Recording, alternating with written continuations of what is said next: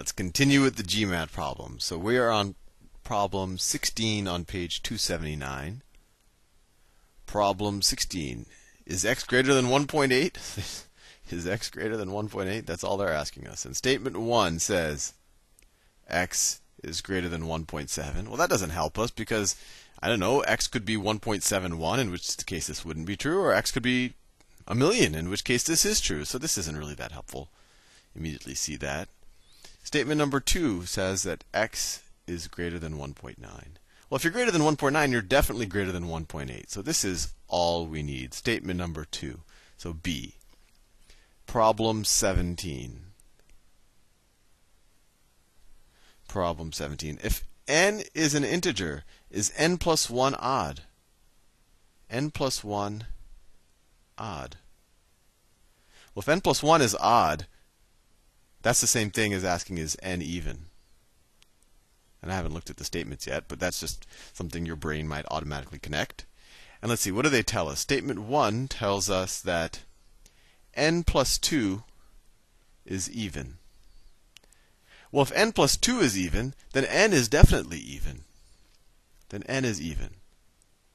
If you don't believe me, think about uh, the number 4. 4 is even, and 4 plus 2 is 6, which is still even, right? Because if you add 1, you're going to go from even to odd. You add 2, you go back to even, right? So this is all we need. If n plus 2 is even, then we know that n is even, and that n plus 1 is odd. And you could try it out with numbers if you don't believe me.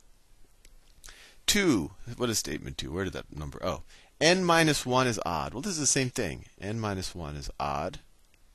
Once again, this tells us that that n has to be an even number. If you subtract 1 from it and you get an odd number, then it has to be even. If you say that n is 4, 4 minus 1 is 3.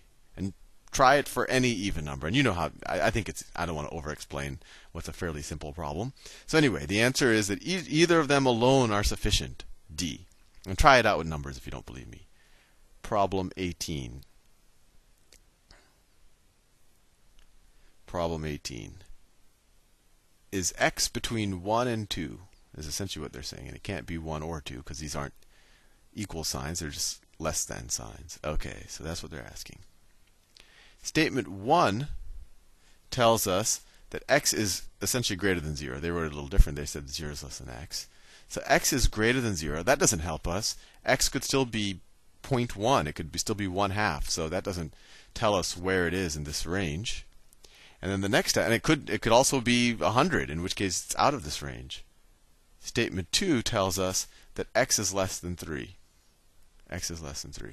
So this alone doesn't help us. x could still be 2.1, or x could still be minus a million. This doesn't help us. And even if we took them together, that would just tell us that 0 is less than x, which is less than 3, which is a superset of this, right? If we know that x is in this range, it doesn't tell us that x is definitely in this range. For example, if we know this is true, x could still be equal to 1 half, but 1 half isn't in this range. x could be equal to 1.5, which is in the range, or x could be equal to 2.5, which isn't in the range. So both of these, even taken together, are not sufficient. So the answer is E. Problem 19. These are going fast, maybe too fast. Let me know if I'm going too, too fast. Okay, water is pumped into a partially filled tank at a constant rate through an inlet pipe. At the same time, water is pumped out of the tank at a constant rate through an outlet pipe. Okay, so essentially we have a tank. Some water is, let me, there's a pipe here. So water is going in at, you know, x we could say, I don't know, meters cubed per second or meters, the units shouldn't matter. And it's getting pumped out at y, I don't know, meters cubed per second. At what rate in gallons per minute? Okay, so these aren't meters cubed per second, these are gallons per minute. And these are gallons per minute. At what rate in gallons per minute is the amount of water in the tank increasing? So, in order for the water to be increasing, more has to be coming in than going out, and the rate of it is going to be the difference. So, essentially, they just want to know what x minus y gallons per minute are. If x is less than y, and we get a negative number here, then actually we have more coming out than going in, and so the water isn't increasing. So anyway, they tell us that one, the amount of water initially in the tank is 200 gallons. That's useless. Why is that useless? Because that just tells us how much water is in the tank. It doesn't tell us anything about the rates going in or out. So this is that's useless. 2. Water is pumped into the tank at a rate of 10 gallons per minute. So x is equal to 10 gallons per minute. Right? That's the rate you're pumping into it. And out of the tank at a rate of 10 gallons every two and a half minutes. So y is equal to 10 gallons per 2.5 minutes, which is equal to what? That's 4 gallons per minute. So that second statement was a little bit, well, that second part of statement 2 is a little bit shady, but you, you get a y. It's 4 gallons per minute. And so you actually don't have to figure it out, but if you wanted to, you could say that the rate at which water is increasing is the rate at which is coming in at 10 minus the rate it's going out. So it's 6 gallons per minute is actually the answer to the question. But all you have to know is that you just needed statement 2, which gave us this information to figure it out. And statement 1 was useless. So that's B. Statement 2 alone is sufficient. Let's do another one. Okay. So we have problem number 20. Problem number 20. Is x negative? x negative? Negative number. Okay, the first statement, they tell us that 9x is greater than 10x. So this is this is this is an interesting situation. So let's let's let's try to solve this equation. Let's subtract 10x from both sides of this equation. And if you're adding or subtracting on both sides of an equation inequality, the inequality stays the same. So let's subtract 10x from both sides of this. So you get 9x minus 10x is greater than 10x minus 10x. And then you get minus x is greater than 0. Or you could multiply both sides by negative 1. You get x and when you multiply or divide by a negative number with an inequality, you switch the inequality. x is less than 0. So we know that x is definitely negative.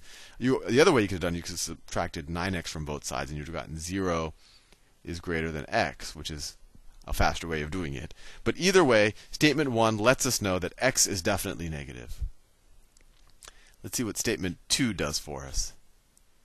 Statement 2 x plus 3 is positive x plus 3 is positive. Well, I mean, x could be 100. If x is 100, then 103 is definitely positive. Or x could be negative 1, right? Because negative 1 plus 3 is positive 2. So this doesn't tell us any information about whether x is negative. So this is useless. So the answer is A. Statement 1 alone is sufficient. Statement 2 alone is useless. Let's see, how much time do I have? Oh, I'm doing well on time. It's clear. I'm on problem 21. 21. Does 2m minus 3n, 2m minus 3n, equal 0? Equal 0. And then the first, and let's just think about this. They're also asking, that's the same thing as asking, does 2m equal 3n? If you just add 3n to both sides. These are equivalent questions. So if you can answer one, you can answer the other. So statement 1 statement 1 says m does not equal 0. Well, that seems fairly useless to me. I mean, m does not equal 0, so m is, is still, you know, I could pick a random n not equal to 0 and I'd, I'd get different, you know, depending on what n is, this may or may not be true. So, I, so far, that seems kind of useless for me, but maybe it's useful in conjunction with 2. The next thing they say is 6m is equal to 9n.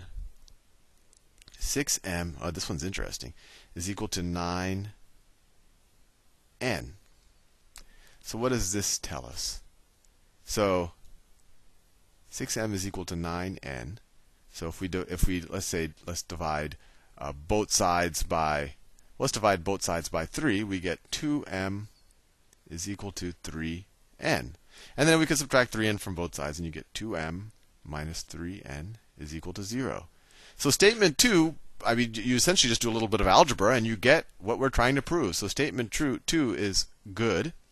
Statement one, do we need it at all? Well, no, because you know, I mean, that is kind of one solution that if m and n are both equal to zero, that this thing is is true. But it doesn't it doesn't really do as much in the way of anything else, and we don't need it for to come up with this. So the answer is B. Statement two alone is sufficient. Oh, I'm already past the 10 minutes. So that's it. I'll, I'll do 22 in the next video. See you soon.